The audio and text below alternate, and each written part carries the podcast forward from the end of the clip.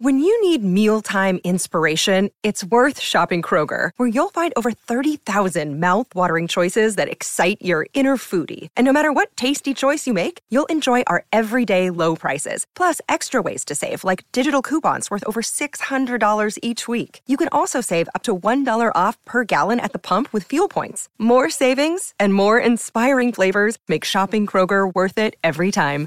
Kroger, fresh for everyone. Fuel restrictions apply. Greeny with Mike Greenberg, the podcast. All right, back and better than ever. Greeny presented by Progressive Insurance. Delighted to have you with us on a foot, full scale football Friday that has a lot more in the hopper than that. The baseball's been good. College stuff this weekend.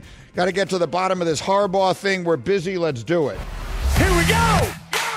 Only one place to start. This ball is incomplete in the left corner of the end zone. The Jags take over on downs at their own six yard line with 21 seconds left in the ball game. You know, on a short week, battling injury, you know, says a lot about the character of these guys. Well, that's how the NFL weekend began last night, and we'll start with some football here. Jacksonville beating New Orleans. We got Mike Tannenbaum and Dan Graziano good enough to hang out after we wrap up Get Up this morning. I noticed Mike T is standing. Yeah. Uh, are you attempting? I don't mind your standing. I, that seemed intentional to me. Now, I've noticed on our pre show calls, you always seem to be focused on getting in your steps. So is this part of that routine? Absolutely. I mean, one way or the other, because I, I struggle modulating the caloric intake. Therefore, I have to work on the other half of the equation. What do you think of that, Graziano? I thought he was trying to do like a McAfee thing, where you're going to stand up for Just gonna stand Like, the whole yeah, time. just kinda, We gotta get him a tank top. Throw on a black tank top and, and stand there the whole time. see how that all goes. I, I will start briefly on Jacksonville. There's a million things I want to get into today, but before the season began, I told you that I thought Jacksonville was going to be the one seed in the AFC, and then they started very slowly mm-hmm. this year. They were underwhelming in a Week One win. They lost to Kansas City. They then lost to a Houston team that has turned out to be better than I thought, and then I think the world has largely forgotten about them. But put together a pretty good little month here. You win two games in Europe, including one of them against Buffalo, and now you come home and without a bye, and you beat New Orleans on the road on a short week. That's not an easy game at all. And Lawrence is a little banged up, but he'll get healthier. I, I think as you watch the way everything is kind of breaking, I think the idea that the Jaguars could be the one seed in the AFC does not sound so crazy to me after all. I was at their game Sunday against the Colts, and and they look and feel to me like a team that has kind of found something, right? Like this is how they're supposed to be. And last night wasn't the cleanest game, and, and on Thursday night it rarely is. You know, they, they had the two turnovers early on that kind of kept the Saints in the game in the first half. But you know, you look and you see like evidence of good coaching sometimes to me is, is, is young player development. Travis Etienne looks like a much better player than he did a year or two ago. Trevor Lawrence looks like Josh Allen on the defensive side of the ball has become a dominant uh, force, and, and I think we're seeing advancements from Travon Walker. I, I just feel like it's a it's a good program there. Uh, they had the experience of the playoff win last year, the big comeback in the playoff win last year. I think that helps. Uh, Doug Pederson, a Super Bowl winning head coach, and the people he's brought with him, and of course the talent of Trevor Lawrence to build around. I think it's a it's a pretty good recipe right there. Yeah, so they shape up as an interesting team. Go ahead, Mike. Yeah, agree. Just to add to that, I thought the development we saw from Trevor Lawrence last night was not his physical development, but with his mind. And you talk about why could they be the one seed? You know, we're instead of talking about Calvin Ridley, Evan Engram, in a consequential moment, they go empty and pre-snap. Trevor Lawrence says, "Okay, I have Christian Kirk one on one against Tyrann Mathieu, whose better days are way, way, way long time ago." And one on one, that was an easy win. Christian Kirk for a touchdown. And to me, the development of Trevor Lawrence Yeah. was pre-snap saying, "I'm not going to maybe our number one, but I'm going to our best matchup." Yeah. And that's a big, like I was talking when I was there last week to Mike McCoy, their quarterbacks coach, and that was the area he identified in terms of how much Trevor Lawrence has grown, his ability to check into something if he sees it. You know, they said the coaching staff's been trying to encourage him to do that more and more and more, and he's grown in terms of his confidence. You know, last year, this time, he was learning a new offense. He was learning a bunch of new teammates that they had brought in in free agency, and I just feel like he's, he's, he's in a groove right now, and, uh, and you're seeing why he was the number one pick. Quite Well, honestly. let's say Lawrence was in the zone last night. Our friends at AutoZone ask us to pick someone every Friday in the zone, brought to you by AutoZone. Get in the zone with AutoZone. Trevor Lawrence in the zone. And next, I want to go to something that you said, Mike T, that I was fascinated by. Um, you dove into Russell Wilson's contract and emerged with a prediction of something that could happen sooner than maybe other people are expecting. Yeah, if we just go down the calendar and the fact screeny, week from Tuesday, trade day, deadline, he's going to be there. Now we have to say, if the three of us were running the Broncos, we say, what's in our best interest in 2024, which is we want to minimize our liability for Russell Wilson in the future and give ourselves the most optionality. If he plays great, he stays. If not, we want to minimize the cap charge. $39 million fully guaranteed next year. That's clear. By the fifth day of next league year, $37 million becomes guaranteed in 2025. We're going to do everything we can not to let that happen. We don't want him to get hurt this year, so we could cut him without any injury concerns by the fifth day next year. Assuming that happens, guys, $85 million will be on their cap next year from the 39 million that they're going to mm. owe him plus the other signing bonuses. So I think Sean Payton made a big miscalculation when he probably didn't understand this contract. And now all of a sudden they're going to go into year two, presumably no Russell Wilson, $85 million cap charge, and no quarterback. Well, so let's just be clear. When we get to the trade deadline, they are very, well, let, us say let's live in a world they're probably at very best going to be two and six. Maybe they beat Green Bay this weekend. I don't expect it. They then get Kansas City again. Yeah, Doesn't them. feel like anyway they're going to win that game, and then they're at Buffalo. So th- th- their, their season, to whatever degree it isn't already over, certainly is soon to be. But I want to make it very clear to the audience what Mike T is saying that they could shut him down. That money in 2025, not next year, but the following year, becomes guaranteed if Russell Wilson is injured. If he gets seriously hurt here, he's not going anywhere. They'll be on the hook for all of that money either way. So the idea that they could just shut him down, a healthy scratch the rest of the way, feels like a, a at least you're telling me you think that is a legitimate possibility. Yeah, and, and to Graz's point, that's what happened last year with Derek Carr. They made the decision. They like, did that like after like 13 or 14 games, right? It's a tough way to go through the entire final two months of your season. Well, I, but if you're Sean, still planning to charge admission for your games, but, like I, am telling, I, I, agree with you. I mean, I, I, think it's a significant move. I don't rule it out. I haven't. We've been talking about this since August. Like I, I do not rule it out in any way. If if the season continues to go like this, I mean, just like if he's on the roster, what, third day or fifth day of the league year next March, then the 2025 money becomes fully guaranteed. If he's hurt and he can't pass a physical by then, right, the money's injury guaranteed. So, so yes, it's a massive risk if he suffers a, a career ending injury or one that just takes him out next spring. But yeah, I, they gave Jarrett Stidham a real, like a real contract. Like it's not just a throwaway backup contract. Like you can, you could sell it as, hey, we want to get a look at this young player that we kind of liked, so we know what our options are going into next off season draft, whatever. I, I think it's entirely possible. But man, to be a Broncos fan in November and December and and being told no, we're not gonna we're not gonna start Russell Wilson because we don't want him to get hurt, that, that's pretty. That's a tough sell. But but Greeny, we've talked about this all spring and summer. I'm telling you, Sean Payton's going to see it as an opportunity as well, contract aside, to say, I'm going to bench this guy. Everybody else is going to fall in line. Yeah. And you brought up Bill Parcells' commandments of a quarterback. Like yeah. he violates them, and and if I'm Sean, I'm just telling the Walton family that hey, I inherited this and I'm going to fix it, but it's going to be painful. Greeny presented by Progressive Insurance. Save when you bundle motorcycle, RV, and boat insurance. Visit progressive.com. Before he covered the NFL, Dan Graziano covered baseball, and mm. thus he knows That's true. that probably the most interesting time in baseball are the last two weeks of July. Most people think, well, those are the dog days. That's the least interesting time. No, it's not. Yeah. That's when all the deals are going to get done because the trade deadline in Major League Baseball is about two thirds of the way through the season. Right.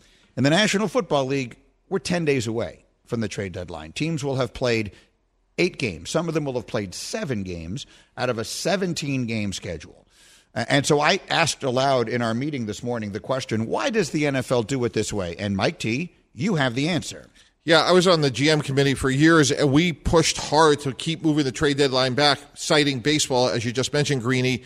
And the very basic answer from the owners were we want every game to be meaningful. So if we take a team like the New York Giants, who are still somewhat in it, despite it doesn't look good, could be very out of it by, let's say, December 1st. And what the owners don't want is when a team like Philadelphia or Dallas plays the New York Giants, they want to play the same New York Giant team for both teams. So therefore, if the Giants had to play the Cowboys with Saquon Barkley, but the Eagles play the Giants without him, They they are trying to avoid that scenario, and therefore, if they make the trade deadline as early as possible, notionally, every team thinks, well, there is a chance for us to make the playoffs. Let's hold on to our players and let's not just give them away. Yeah, I, I absolutely, and that's that's an issue when you talk about teams getting to the trade deadline and being able to assess whether they should be trading for players or trading players away. That it's very and, and that is why historically, and it's been more and more the last couple of years, but historically you you didn't really see an active NFL trade deadline.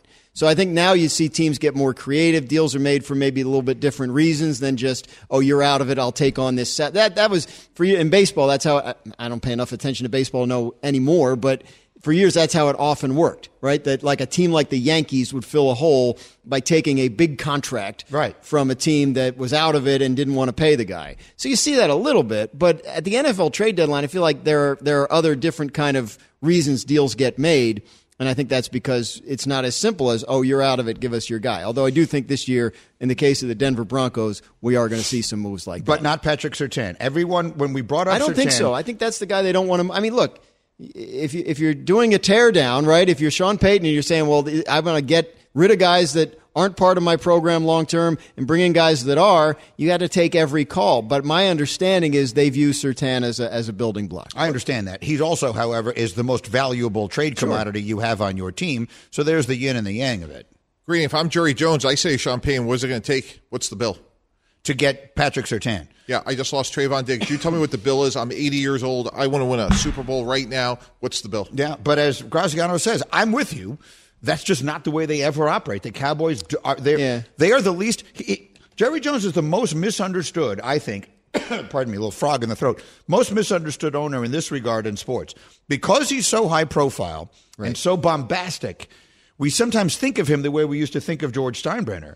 But the truth is, Steinbrenner also was impulsive Yes, as was. an owner, and Jerry Jones is the opposite of that. He, he is, and, and maybe that's changed over the years. Maybe he used to be more impulsive, but uh, look, there was the big move a few years ago when they traded a first round pick for Amari Cooper at a time when they really had nothing at wide receiver. Uh, that turned out to be a very good move. Amari Cooper was still a young player at that point. They had him for a number of years. They were looking at it as like, we're using our first round pick on a guy that we think is better than anybody we would take in next year's first round right? So that kind of move, that kind of calculation. Last year at the deadline, the Cowboys made a couple moves. They brought in some guys to, to beef up the interior of their defensive line. They were not high profile moves, but they were moves that they needed to make. So yes, they are, I, I don't see it, uh, I don't see them going out and stretching to that extent when you have Micah Parsons extension coming up next year, when you still want to do an extension with CeeDee Lamb, when you're probably going to want to do an extension with Dak Prescott. Those are all deals that are going to start in the 30 millions, 40 millions, maybe even 50 millions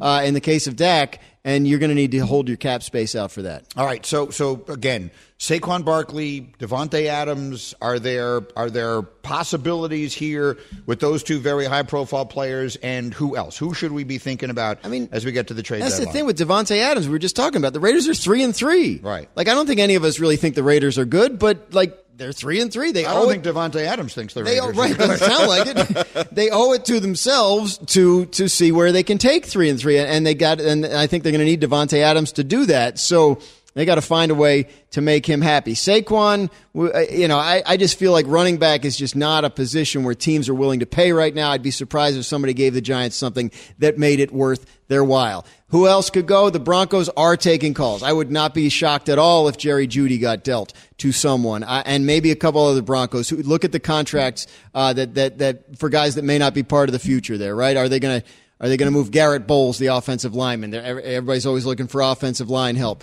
Uh, could Justin Simmons, who's been a great player for them at safety, could he be a contract that somebody would take on? So I watched that. And the one that, this is just speculation. This is not a name that I've heard floating around and that, but like Carolina's winless, right? They couldn't get a deal done this offseason with Brian Burns, the edge rusher. Mm-hmm. Like, is, is, if, if you decide, hey, we're not going to be able to pay him what he wants, I mean, that's a guy you could get something for, right? Like of significant value at the trade deadline. The Raiders could easily be five and four. I just pulled up their schedule. Right. They're sitting here three and three. They are they are favored to beat the Bears this week. Then they'll lose to the Lions. Then they play the Giants at home. See, they, should could be they easily should be calling the Panthers about Brian Burns. They shouldn't be trying to trade Davante Adams. The, the other name, same position, is Danielle Hunter. I've heard a couple of Yeah. teams looking in at, at him just because he's 29, good pass rusher, and obviously Minnesota has a very disappointing season. Guys, you're the best. Thank you. The offices of Greenberg and Tannenbaum are now closed. Closed for the Mike T. Dan Graziano, terrific. Thank you, fellas. Starting stronger starts at AutoZone, where they've got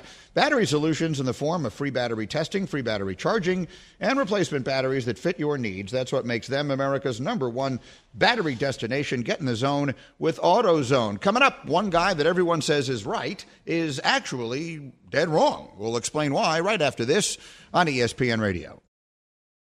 For the ones who get it done, Grainger offers high quality supplies and solutions for every industry, as well as access to product specialists who have the knowledge and experience to answer your toughest questions. Plus, their commitment to being your safety partner can help you keep your facility safe and your people safer. Call clickgrainger.com or just stop by.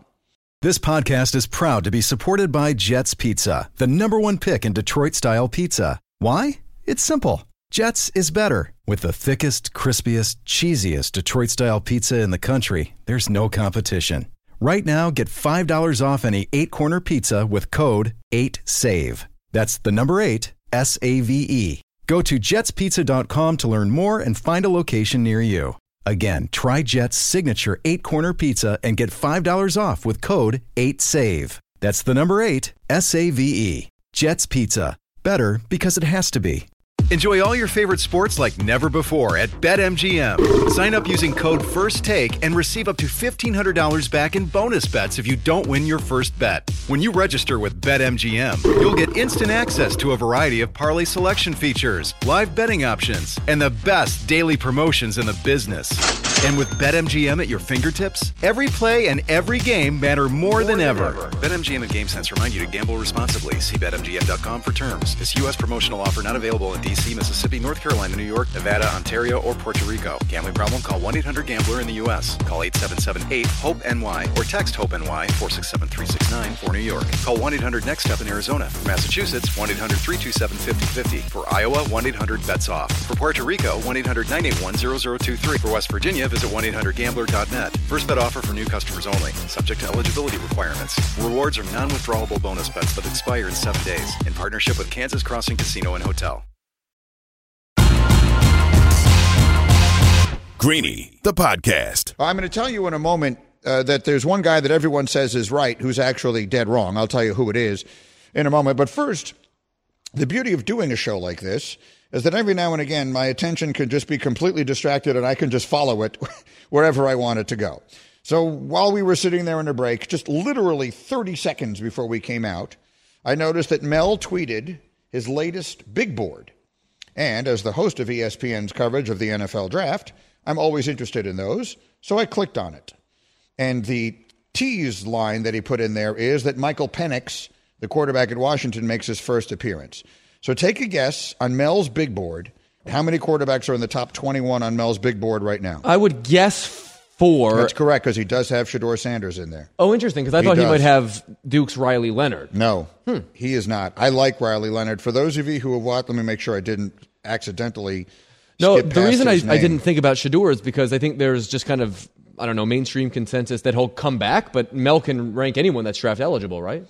Um, yes, and, and I think that's what he does. He, Got it. He's not ranking where he thinks people are going. Here it is. In the draft, he's got Riley Leonard, the eighth best quarterback. So for those who haven't seen him play, now when Daniel Jones first became talked about in as as a player who might get drafted high, people made fun of me for saying I know exactly who Daniel Jones is, and because anyone who goes to Northwestern or follows Northwestern football knows Duke. We play them every year.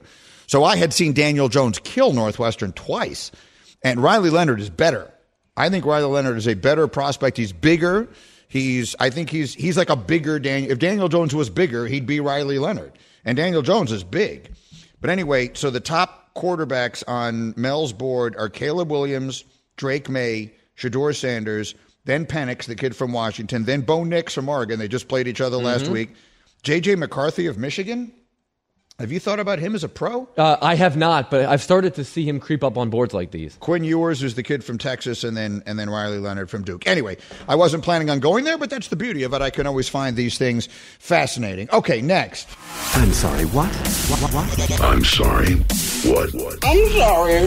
What? I'm sorry. What? Today's I'm sorry. What goes to Davante Adams because what he's saying is just flat not right, and I give Hembo all the credit in the world for helping us prove it. So when Davante Adams said the other day, "Look, my greatness is, is is how I measure myself, not wins and losses." Y'all should know who I am, know what I'm about at this point. So it's not about when you're a player like me mentally. The, my benchmark is not wins and losses; it's greatness. So when I go out there, I expect to be able to have that ability to put that on tape and have the uh, an influence on the game. So I said, that doesn't seem like the right thing for a player to say. And I was summarily beaten down by the other members of the panel on Get Up yesterday. He's such a great guy. He's such a great pro. He's just competitive. He just wants to be more a part of the offense. Okay. I live with that. And I fully accept that Davante Adams is a great guy, a great pro, a great leader, a great teammate, a great everything. I've never met him, but everyone says that, so I believe it to be true. However, these are the numbers, and Hembo was the one who got them for me. In the three games that the Raiders have won this year, he has just 12 catches for 140 yards and no touchdowns. Those are the games they've won. In the three games they've lost this year, he has 27 catches for 331 yards and three touchdowns. So the numbers tell us, and it's not no sample size here, these are six games, that they have won games when he's been less a part of the offense and lost games when he's been more. That's not to question how great a player he is. I think he's an unbelievable player. But the numbers certainly don't back up that they need to feature him more to win. There's also people saying he just wants to be more a part of the offense. He's not as much a part of the offense as he was in Green Bay.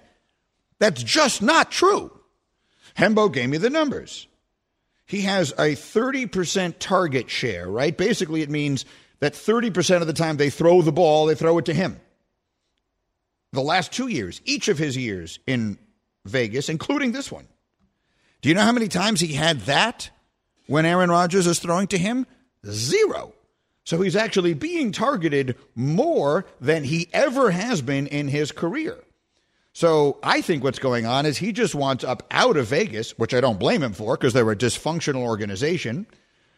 But what he's actually saying is not backed up by the numbers. No, the good thing about this is that we can actually look up this stuff, and we did. And so for those defending Davante Adams, I just I just ask you like, what do you say now that the data proves very clearly that what he's saying doesn't match reality?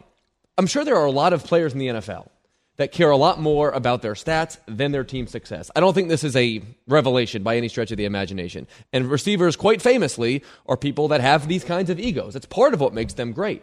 All I would ask Davante is don't say that part out loud because he's saying this stuff after the Raiders have won consecutive games with a fairly easy schedule upcoming. Yeah. Doesn't make much sense to me. If he wants to force his way out of there, I think there's probably a better way to do it than to go public with I don't care about winning as much as my numbers, which is effectively what he's saying based upon the numbers. Yeah, and the primary reason I think that receivers historically have wanted to put up the huge numbers is because that equals the huge contract. But he already has the huge contract. He, he is getting paid. We looked it up yesterday, right? We think that after Larry Fitzgerald, he will be the, the richest receiver that ever lived. Yeah, by the end of this contract, he'll have earned $200 million on the field. Which is, which is more than any receiver besides Larry Fitzgerald ever did. So he's gotten that. And he's going to the Hall of Fame. He's a Hall of Famer if he stopped playing tomorrow. So the only thing he hasn't done is win.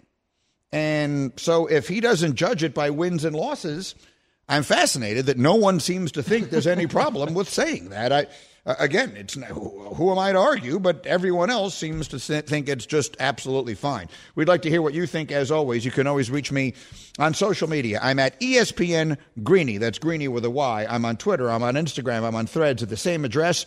ESPN Greeny. Greeny with a Y. Next. The 1. Swing and a line drive. Base hit. Center field.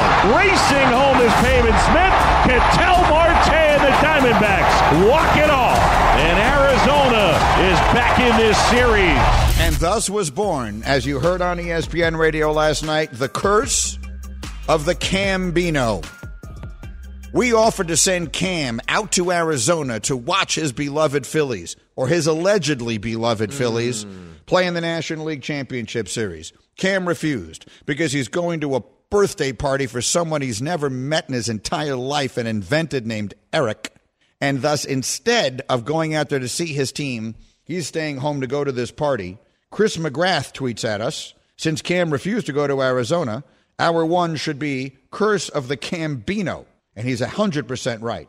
Cam, what do you have to say for yourself? I love the idea from Chris. I am not willing to take the blame for this. Here's what I think happened. We have labeled Hembo on this show the Phillies jinx, right? He lost the World Series for the Phillies last year when he proclaimed it over when they were up 2 1. He pretty much did the same thing this year in the NLCS after the Phillies were up 2 nothing on the Diamondbacks. So he cooks up a plan. Let's send Cam to Arizona. If they win the series, great, no harm, no foul. If they lose the series, either way, whether I go or not, he can place the blame on me. If I go and they lose, it's Cam's fault. He was there. He's the curse.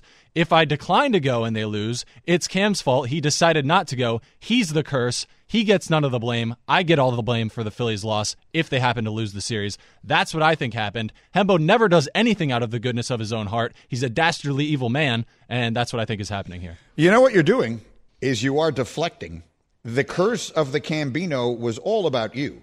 I offered to send you to Arizona. This was not a Hembo offering. Hembo's not paying for you to go to Arizona. Not Arizona. one cent. I would have paid for you to go to Arizona. It was cheaper than sending you to Philly. I could fly you to Arizona and put you in an Airbnb and buy you a ticket for less money than it would cost for you to go to one game in Philadelphia. And you refused. Why? Because you're going to a party where? Chicago Sam's in Cromwell, Connecticut. With who? Uh, some guy allegedly named Eric, according to you. You just made up a person named Eric. All right? I mean, but be honest. You have just invented a person. We've never seen Eric again. Er- Someone came in the other day and claimed to be Eric. I don't think he actually is Eric. Eric's great. He's around here somewhere, I Time think. out. Time Oh, I'm sure he is. Okay, Cam Greeny, I, I, we need to get to the bottom of this actually today. Yeah. I suspect foul play. I hit the wrong sounder. Say that again. I suspect foul play. We'll edit it for the podcast. Okay, Cam. Yes. Here's my theory. You're an avid Phillies fan. You love this team as much as I do. And look, even though it may have been a slight inconvenience to spend the weekend in Arizona, on balance, this is something that almost any fan that I know would do. My theory is that you don't care at all about Eric. You don't care at all about Eric's 29th birthday. There's a girl going to this party that Cam is absolutely interested in. And Cam is unwilling to lose his weekend with said girl at Chicago Sam's at the expense of the Phillies. We are pointing an accusatory finger of that sort at you right now, Cameron. What do you have to say for yourself? I decline that because uh, most of the people going to this birthday party work at ESPN Radio. There are not a ton of women on the staff. Not the best accusation by you guys. This is ridiculous. So there's no explanation for this except that he's just a nymph. Like I don't. the I- I- worst.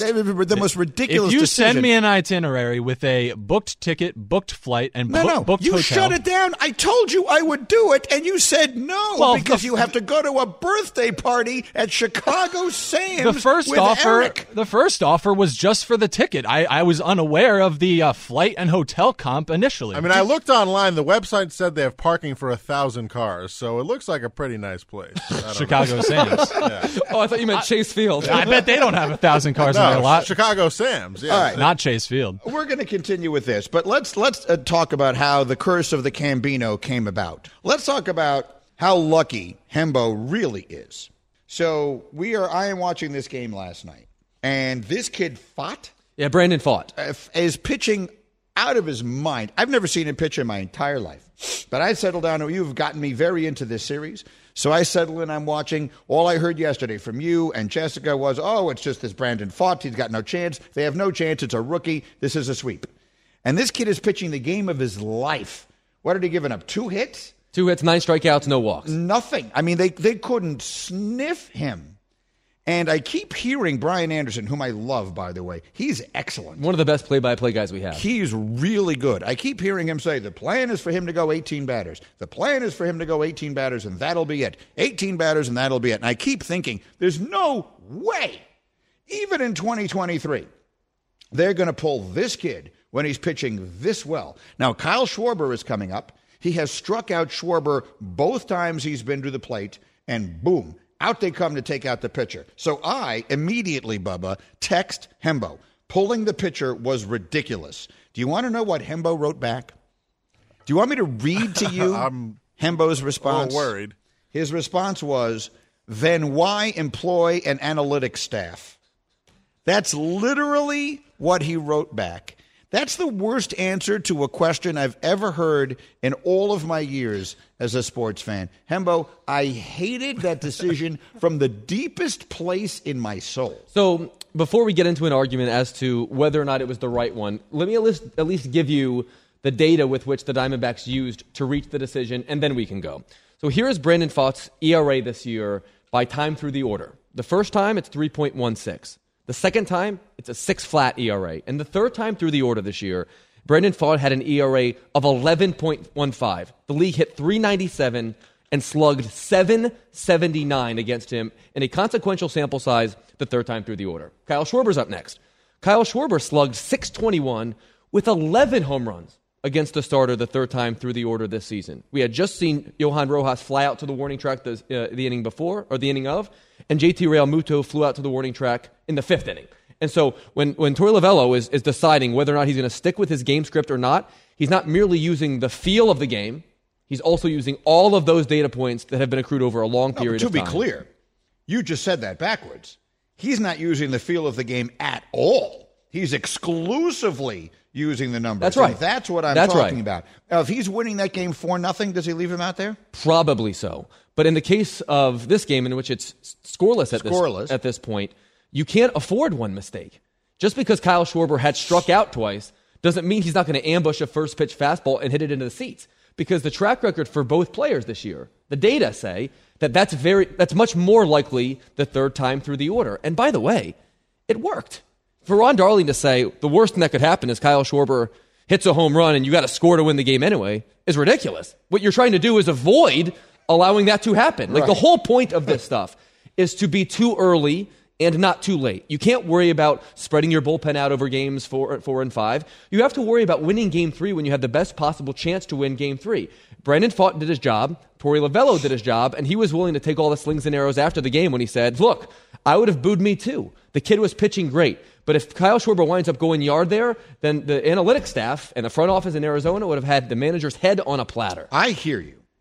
I know you're right, which is to say, there's no arguing with those numbers. There's nothing I can say in response except the beauty of baseball forever has been watching how long that kid can keep it going. The game has been that forever. 70 pitches. And and that is the no I- I guess we've had other examples of this, but this is the most recent, if not the most glaring example of how that just now is gone. We'll never see it again. Watching that kid try and pitch that game all night long was the best thing about that game. I get it. If you're a diehard Phillies fan or a diehard Diamondbacks fan, then all you care about is who wins. Mm-hmm. But me, as just a fan of the sport, the most interesting thing about that game was seeing whether that kid could keep it going. So were you were you rooting for the Diamondbacks to then blow it to be able to affirm this? Because that's that's the other argument. Is qualitatively we know we know that this pitcher is very comfortable in this environment. Like he's doing great in this. Right. When you're a reliever coming in out of the bullpen, you have n- literally no idea what's going to happen. Like there, there is also that argument, and that's why field does matter in some cases. But Brandon Pfaadt is not a tried and true big league pitcher who has a track record of going deep into games. He's a rookie, and he's a rookie with a track record that says once you see him for the third time, he's cooked, and that's why I would rather go down sort of with the way that I got to the NLCS using data. Using track rec- record to make decisions rather than how does it feel in the here and now. Bubba. Well, for me, I always go back to, and it's not exactly analytics, but f- the biggest thing that I can compare it to is 2015 World Series with the Mets and Matt Harvey. Hmm. Terry Collins let him go in for that ninth inning, and I everyone wanted him to keep going in, but that was in the that was not the right decision for pretty much any metric you could do. But that was an emotional decision that Terry Collins made. I mean, Matt Harvey basically refused to come out of the game. Everyone wanted him to stay in. Anyone watching the game wanted him to stay in, and then they lost the game because he stayed in. It's a great point, The Bubba. right decision to make was to pull him. anyone watching the game was like, "Oh my God, Harvey is dominating. You got to keep him in." And they lost the game because he stayed in. It's a great point because what the analytics, what the game script allows you to do is remove the emotion. And when you're in that position, Greeny, you don't want you want to use as little emotion, as little feel, as little observation. Yes, but sports fandom is all about emotion. So what you're saying is you've taken the emotion out of the game, which is taking an enormous amount of the fun out of the game. Most of us are not watching it because we are concerned with what the the, the, the analytics tell us so, to do. when you say pulling the pitcher was ridiculous, do you mean it was the wrong thing to do, or do you mean It I hate ruined it? the game. It ruined watching the game. Well, that I can't argue It with. made watching the game so much less fun. That's what I mean. All right, I have more baseball I want to get to today, but up next, a different direction. We will try to explain the inexplicable after this on ESPN Radio. Robert Half research indicates 9 out of 10 hiring managers are having difficulty hiring. If you have open roles, chances are you're feeling this too. That's why you need Robert Half. Our specialized recruiting professionals engage with our proprietary AI to connect businesses of all sizes with highly skilled talent in finance and accounting, technology, marketing and creative, legal, and administrative and customer support. At Robert Half, we know talent. Visit roberthalf.com today. Greeny, the podcast. Greeny with you on ESPN Radio. You're not supposed to steal the signs. That's a nice hot water, or excuse me, a nice song choice.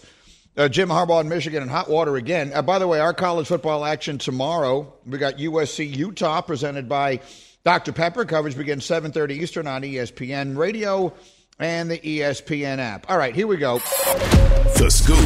Jim Harbaugh's got problems. Jim Harbaugh has got problems again, and I don't, for the life of me, understand it. So by now, you've probably seen the story.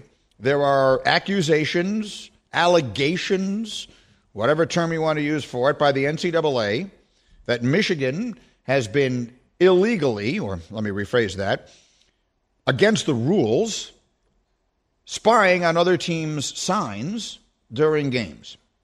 Jim Harbaugh has steadfastly denied this, saying, I want to make it clear that I and my staff will fully cooperate with an investigation. I do not have any knowledge or information regarding illegally stealing signs, nor have I directed any staff member or others to participate. I do not condone or tolerate anyone doing anything against NCAA rules. I will not be able to comment any further. So, um, I always feel that some need to say that I am a little biased when it comes to Jim. I've known him as long as I've known pretty much anyone in sports. When I first started covering sports for a living in the early 90s, I covered the Chicago Bears, and he was the quarterback. So I've known him that long. And I've spent a reasonable amount of time with him over the years.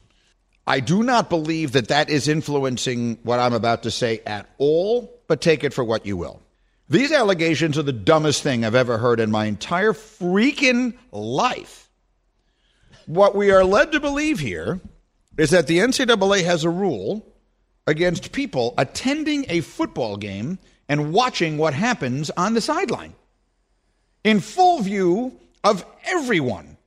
So if I'm just making this up, if Michigan and Northwestern are playing each other and the team that Michigan is playing next week sends someone to that game, and Michigan is scheduled to play Indiana the following week, I could be sitting next to someone from Indiana, and that guy and I can both be watching the Michigan sideline. And there's nothing wrong with me being there, but if he's there, it is a violation of NCAA rule because he can steal their signs, signs that are perfectly visible at all times to anyone in the stadium. There's a hundred thousand people at these games. Anyone can see them.